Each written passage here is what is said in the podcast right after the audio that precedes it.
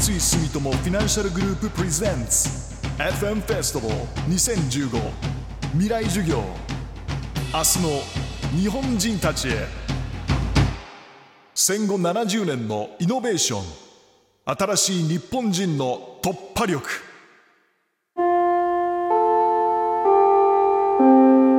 未来授業。First Lecture 講師中村修二テーマ君たちはそのまま日本にとどまるつもりなのか。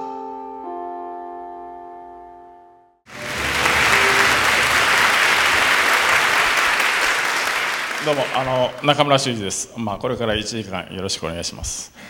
で最初にですねあの私のあの青色 LED の発明についてちょっと説明したいと思います。でこれがですねあのあの太陽電池で動いているあの発光ダイオですね。で青色発光ダイオを使うとこういう白色の発光ダイオできます。でこれはあの昼間はですね太陽電池であのバッテリーを充電して夜動くやつです。でこれが非常になぜ重要かと言いますとあのアフリカとかあの東南アジアの国々にはですね電気のない国がいっぱいあるんです。でそういうところは夜は光がなくてですね子どもたち夜勉強ができないんです。でこれでですねやっと子どもたちねあの夜勉強ができるようになるんです、まあ、そういうことであの非常にこの電気のない国々ではあの重宝がれています。でそれとあのこの白色発光ダイオはですね効率がですね非常に高くてですね従来の電球の10倍効率が高いです。で蛍光灯に比べて約2倍。ですからそういう従来の電球と交換しますとですね非常に省エネルギーなんです。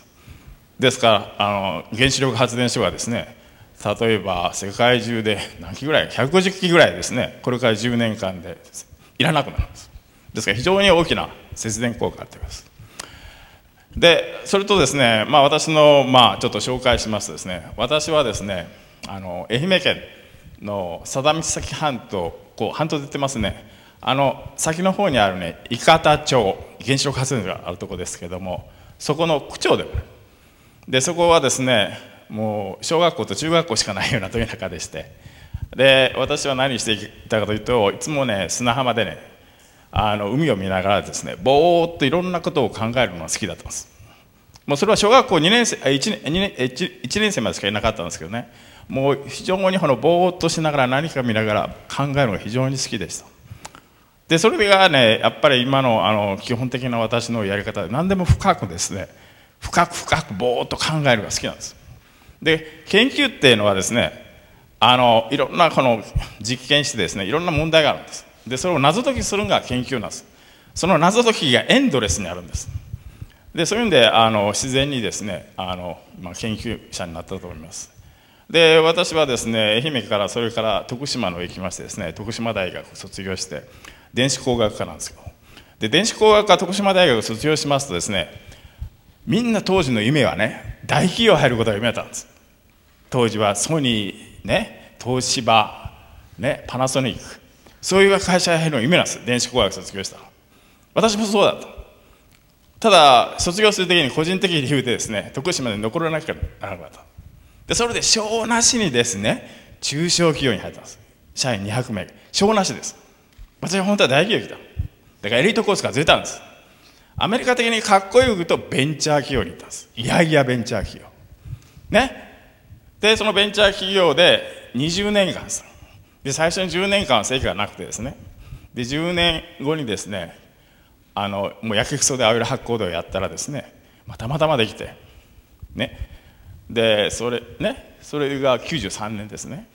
でそれからまあいろんなことがあってですね結局まあ45歳ですね。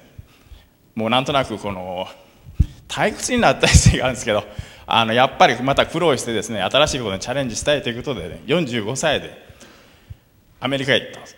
で45歳までね私は四国から出たことがないです。四国のど田舎でずっと研究ね大学も四国四国から出たことない。企業も四国ね。でそれからいきなりアメリカのカリフォルニア大学行って現在あの向こうで教授しています。まあそれが私の簡単な紹介です。で今日は皆さんの意見を聞きたいのでね早速あのこの授業を始めたいと思います。でこの授業はですね一方的にこちらから語りかけるものではなく皆さんの発言で作られてます。ですからぜひ積極的に意見を出してください。で最初の講義のテーマですけどまあ最初の質問はですね将来海外で働く意思はありますか？これはですね留学も含めてです。で正確に言いますとですね将来留学、まあ、現在でもいいですけど留学してですね留学あるいは海外で働く意思ありますか？最低5年は海外にいてほしいんですよ私の希望は、まあ、そういう意味の質問です。でこれに対してあるという人海外へ行ってもいいという人留学あるいは仕事で行ってもいいという人は赤色のまあサイン示してください。ないという人は青色です。じゃあ早速示してくれますか？うわあほとんど赤ですね。赤が大体ああ言ってみるという人が大体80%ぐらいですかね。でないという人が大体20%ぐらいですかね。じゃあ下ろしていただいてただ見せてくださいカードは。でこの中で早速しますで質問意見を言いたい人。質問じゃなくて意見を言いたい人私は行きたくないと。その理由を持っている人あるいは行ってもと行きたいという人なぜ行きたいか。ぜひ何か言いたい人あります？はい、はい、どうぞ。日本大学4年の大高と申します。私は青を挙げさせていただきました、はい、なぜならこの先国内で学ぶことそしてやることがたくさんあるからだというふうに考えております今後高齢化社会を迎えてこの国が働き手がいなくなる中で僕たち若者が海外に出ていってしまうとそれをさらに助長させてしまうことになるので私は青を挙げさせていただきました、はい、あのそれも素晴らしい考えだと思います。ただあのここで言ってる今ですね日本経済です。ご存知のように、ね、皆さんご存知かどうか知らないです日本経済はですねもうバブル。バブルが始めた2000年ぐらいからずっと経済悪くなってます。サラリーマンの給料はずっと過去20年間減り続けてるんです。皆さん知ってることがないんですけど。ずっと減ってるんです。時々ちょこっと上がったりしますよ。最近アベノミクスちょこっと。でもやっぱり下がってます。ね。そうすると経済的に大変なことになるんです。お金がなくなっちゃったらどうします？あなた日本に残っても。ね。ですからそういう意味で経済だから安倍首相が経済を良くしようというそういうことなんです。お金がなくなったら皆さん大変なことなんです。国自身が。国内に残って何か所とって大変ですよね。でそういう意味で私が言ってるのはこういうことなんですこれはなぜかといったら後で言いますけどね日本の経済なぜ悪いか。ねちょっと早いかもしれない。いい発明はすごいんですよ。ただいい発明はする。イノベーション受賞者多いですよ日本。ただそれをね世界中に売らないんですよ。過去全て日本国内に売ってるんですよ。例えば昔半導体日本は半導体でもう世界一でした。でも今ダメですよね。テレビ。テレビも世界世界で最初いいもの作った。しかしテレビ今全部韓国勢台湾勢に取られてます。中国あるいは中国。携帯電話もそうです。携帯電話日本で最初にいいものできた。でも今携帯電話は全部皆さんご存知ですよね。アップルとかですよね。iPhone 日本製ゼロですよね。これはねいい発明いいものが作れば世界に売らない。ね？営業ができないんですよ。マーケティングができない。それ私思うのは英語ができないからなんですよ。英語が。ね？例えば携帯電話なぜ売らなくなったかと世界標準を取らないとダメです。で世界標準を取り入れたらね世界中の人と何の話をしてねこういう企画でいきましょうこういう企画でいきましょうそういうニゴシエーション。それは英語でしょ？日本語だけだ日本だけなの。そういうふうにね世界の人と対等に喋れるような英語喋れるような人が日本にはゼロとは言えないです。ほとんど言えないです。でそういう意味で今日最初のタイトルです。でそういう意味で日本に残るのもいいんですけどもぜひやってください。で次次に、えっと、何か意見したい人あります？行ってもいい人あるいは行かなくてもいい。はいどうぞ。東京大学大学院の今ドクターコース2年にいます中村と申します、えっと、僕もあの今研究をして免疫の研究をしているんですけどもやっぱりあの海外のやり方を知るという国内のやり方だけではいやこれからまあ、いろんな海外とのコラボレーションもありますしいろんなことを考えるとやっぱり海外に一度出て他の国のやり方を知るということが非常に重要なことだと思っています。そうですね、その通りですね、あの海外に出ればですね、あの非常にいもう一ついいことはあの、今まで日本だけにいたら、日本の、まあまあ、悪い方は洗脳、またあるいは言い方は教育に迫ってるんですねで、海外に出れば、海外から外を見れば、ガラッと考え方が違うんですね。例えば研究の先ほどのやり方もです。例えば日本ではこういうふうにしなさいっていうのけど、海外行けば全然違うんですね。でそれをああ今まで日本でなぜこんなことをやっていたんかなってもちろん日本のいい点も分かりますだそういう意味でぜひね研究という観点がいろんなやり方ありますぜひ海外に出て行ってほしいですね、ではいどうぞ。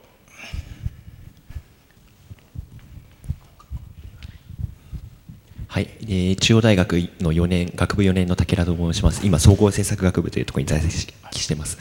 私はあのえーと、分断状態の解決で平和構築あの文系なんですけれども、はい、えーと、国と国とか対立状態にある時に人と人がどう仲良くするのかっていうことを勉強してます、まあ、具体的には今日本と北朝鮮の学生交流っていうのを今してます、はい、で今やってて非常に思うのは、まあ、日本に先ほどの方が日本の経済の発展とかそういうことをおっしゃって日本に残りたいっていうふうにおっしゃってたんですけどあのそれはすごいその通りだと思っていてただ一方で先生もおっしゃってくださったように日本のバイアスというか日本の価値観の中に自分が使っているんだっていうことが私自身初めて外に行って気づいたというかでそれは日本にとってもプラスになるだろうしでそれは逆に相手にとってのイノベーションというか自分が相手に影響を及ぼすかもしれない。その海外の相手にですね。それはあの相互にとっていいことだと思いますので私はそういう意味で海外に、まあ、自分が行って自分が学んでまた帰ってくるでもいいし現地に学びを残してくる。っていう面でもあの非常に大事かなと思ってます。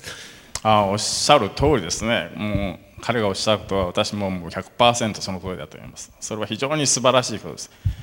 最初彼がおっしゃって言ったようにこの海外に行けばですねその日本の価値観の素晴らしさあるいは非常に悪い点それが非常に分かるんですね。日本にいたら分かんないんですよ。比較するものないですから日本のことだけですからね。海外に行けばいろんな他の国々と日本を比較できるから非常に日本のいいとこ悪いとこ。それが簡単なわけですね。素晴らしいことだと思います。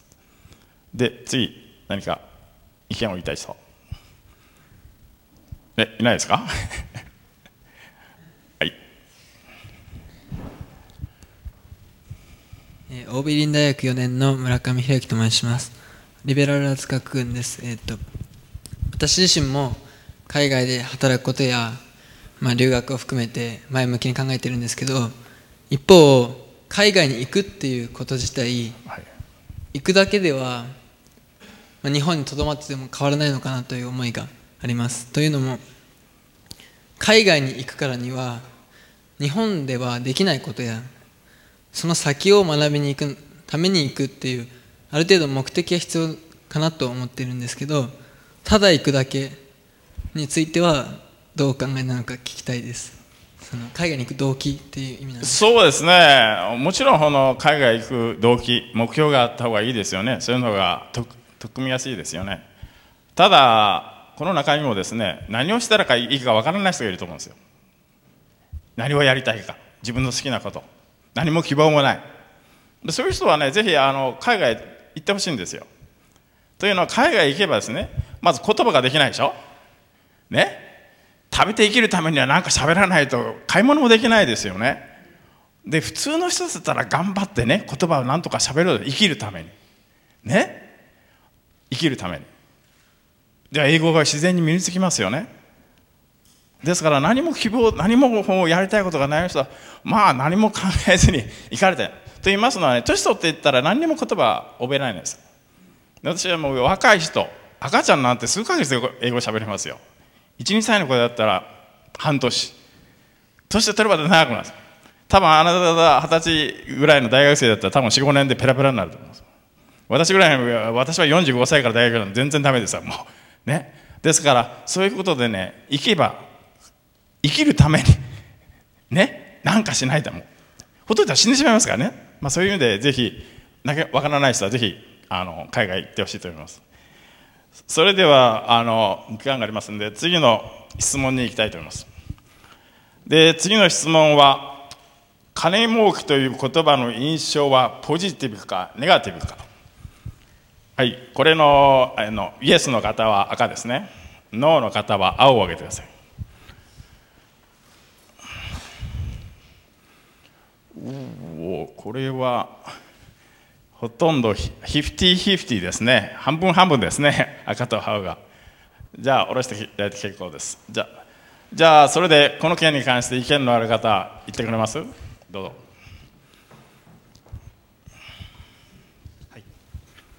えっと、早稲田大学文学部2年の川内と申します、えっと、私は、えっと、ネガティブな印象っていうのを挙げさせていただいたんですけど、私はお金を稼ぐこと自体はすごく大事なことだと思っていて家族を養うっていう意味でも絶対必要だと思うんですけど仕事を何かするって考えた時はやっぱりその仕事そのもののやりがいだったりとかその場にどんな方がいるかとかいろんな要素が組み合わさって成り立つのかなと考えているので金儲けっていう言葉だけを聞くとなんかいかにもお金が第一優先のように聞こえてしまうので私はこの言葉はちょっとネガティブかなと思いました。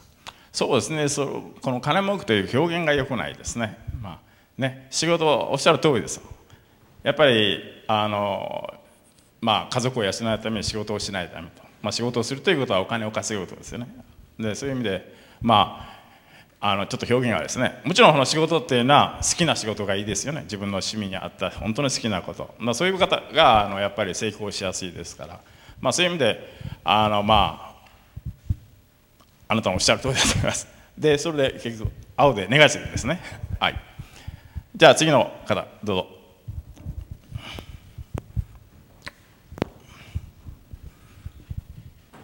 首都大学東京の2年生で法学系に通ってます富重と申します、はい、えっと、私はポジティブな印象を持っています、えっと、それというのもやっぱり金儲けをするっていう言葉自体はちょっと字面は悪いんですけれども、はい、やっぱりお金を儲けられるってことはやっぱりお金を払う側がいるわけでそのお金を払う側が払ってもいいっていう思われるっていうことは自分がそれだけの仕事をしてるということなのでやっぱり人にお金を払ってもらえるだけの仕事をできるようになろうっていう意味で私は金儲けにいい印象を持ってますそうですね、うん、私も同じような意見です。ね あのやっぱり仕事っていうのはやっぱり仕事の対価っていうのはお金ですからやっぱり仕事をよくできる人はいっぱいお金もらえるべきだと思います。で仕事のできない人はね対価少なくていいと思います。で私は思うんですけどお金をねいっぱい稼ぐことは非常にいいことだと思う。というのはね例えばビル・ゲイツぐらいになってくださいよ。ね。ね、どっかに事前事業したい、寄付したい言ったらいくらでもポンと1兆円ぐらい出せますよ。ね、貧しい人を助けたい言ったら自由に自分でお金がコントロールでね、世の中のためにしたい何かしたらできるんです。お金がなかったら何もできないですよね。だから事前事業を何かしたいって言ったらあなた皆さんやることは国にお願いするとかね、役人にお願いしないだろう。でもほとんど言うこと聞かないですよね。でそういう意味で非常にお金を持つという言葉は自分でね非常にお金をコントロール意味で非常に私はいいことだと思います。じゃあ次の意見のある方。はいどうぞ。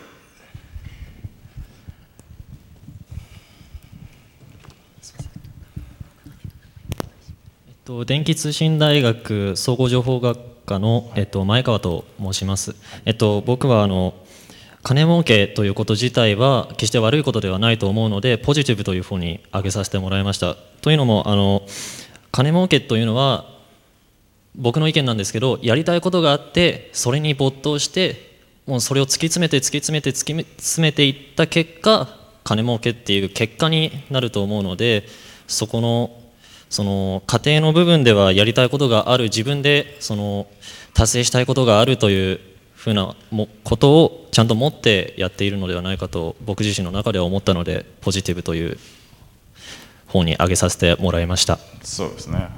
ただやりたいことだけやって後でお金がつくというのは全てがそうじゃないですよね。あの非常にやりたいことを例えばね本を読むのが好きってずっと本だけ読んでたらお金ついてこないですよね。で結婚して家族ができたら家族養わないとダメですね。先ほどおっしゃったように。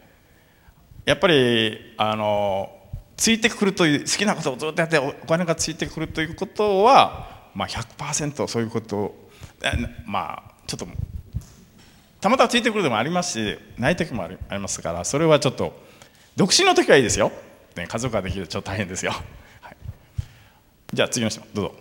ありがとうございます。慶應義塾大学法学部3年の河野と申します、はい、とまあ、学生同士での議論もということもあったので、えっと、先ほどの方とちょっと視点が違う感じで、まあ、今中村先生がおっしゃったことに若干便乗する形にはなってしまうんですが、えっとまあ、僕自身まずあの質問について答えるならば、とまあ、一応ネガティブということで挙げたんですが、まあ、それは、えっと、金儲けという言葉がまあ日本の社会においてまネガティブの文脈で使われているだろうということであってただ僕自身はそのもうお金を儲けるということはある程度必要なのではないかなと思っていてなぜかというとその社会的に意義のある事業をやろうと考えた時にです。それでその上で重要になってくるのはたとえ意義があっても持続可能性がなければそれはすぐ終わってしまってインパクトを生まないと思うんですね。でその持続可能性を担保するというものが資金であってでそれをいつまでも寄付に頼っているというのは例えば景気の情勢だったりに左右されてしまうのでその自ら資金を獲得できる方法としてお金儲けにつながるような社会的意義のあるものが求められるのではないかなと考えています。そうですね。おっしゃる通りですね。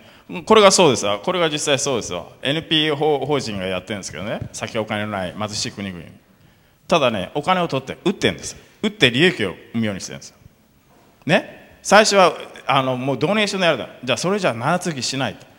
ね？やっぱりこれ売って利益が出るようにして人も雇ってちゃんとやった方がやっぱり普及するだろうということで。やっぱりあのおっしゃる通りやっぱりそういうことだと思いますね。カナダでも。中国でも。ドイツでも。そして日本でも。寺岡製鋼は革命的な製品を作り続けマーケットは世界150カ国に広がっています。この世界にないものを当たり前にする。私たちは斬新なアイデアで未来に挑戦していきます。新しい常識を創造する寺岡成功君なら何を作る？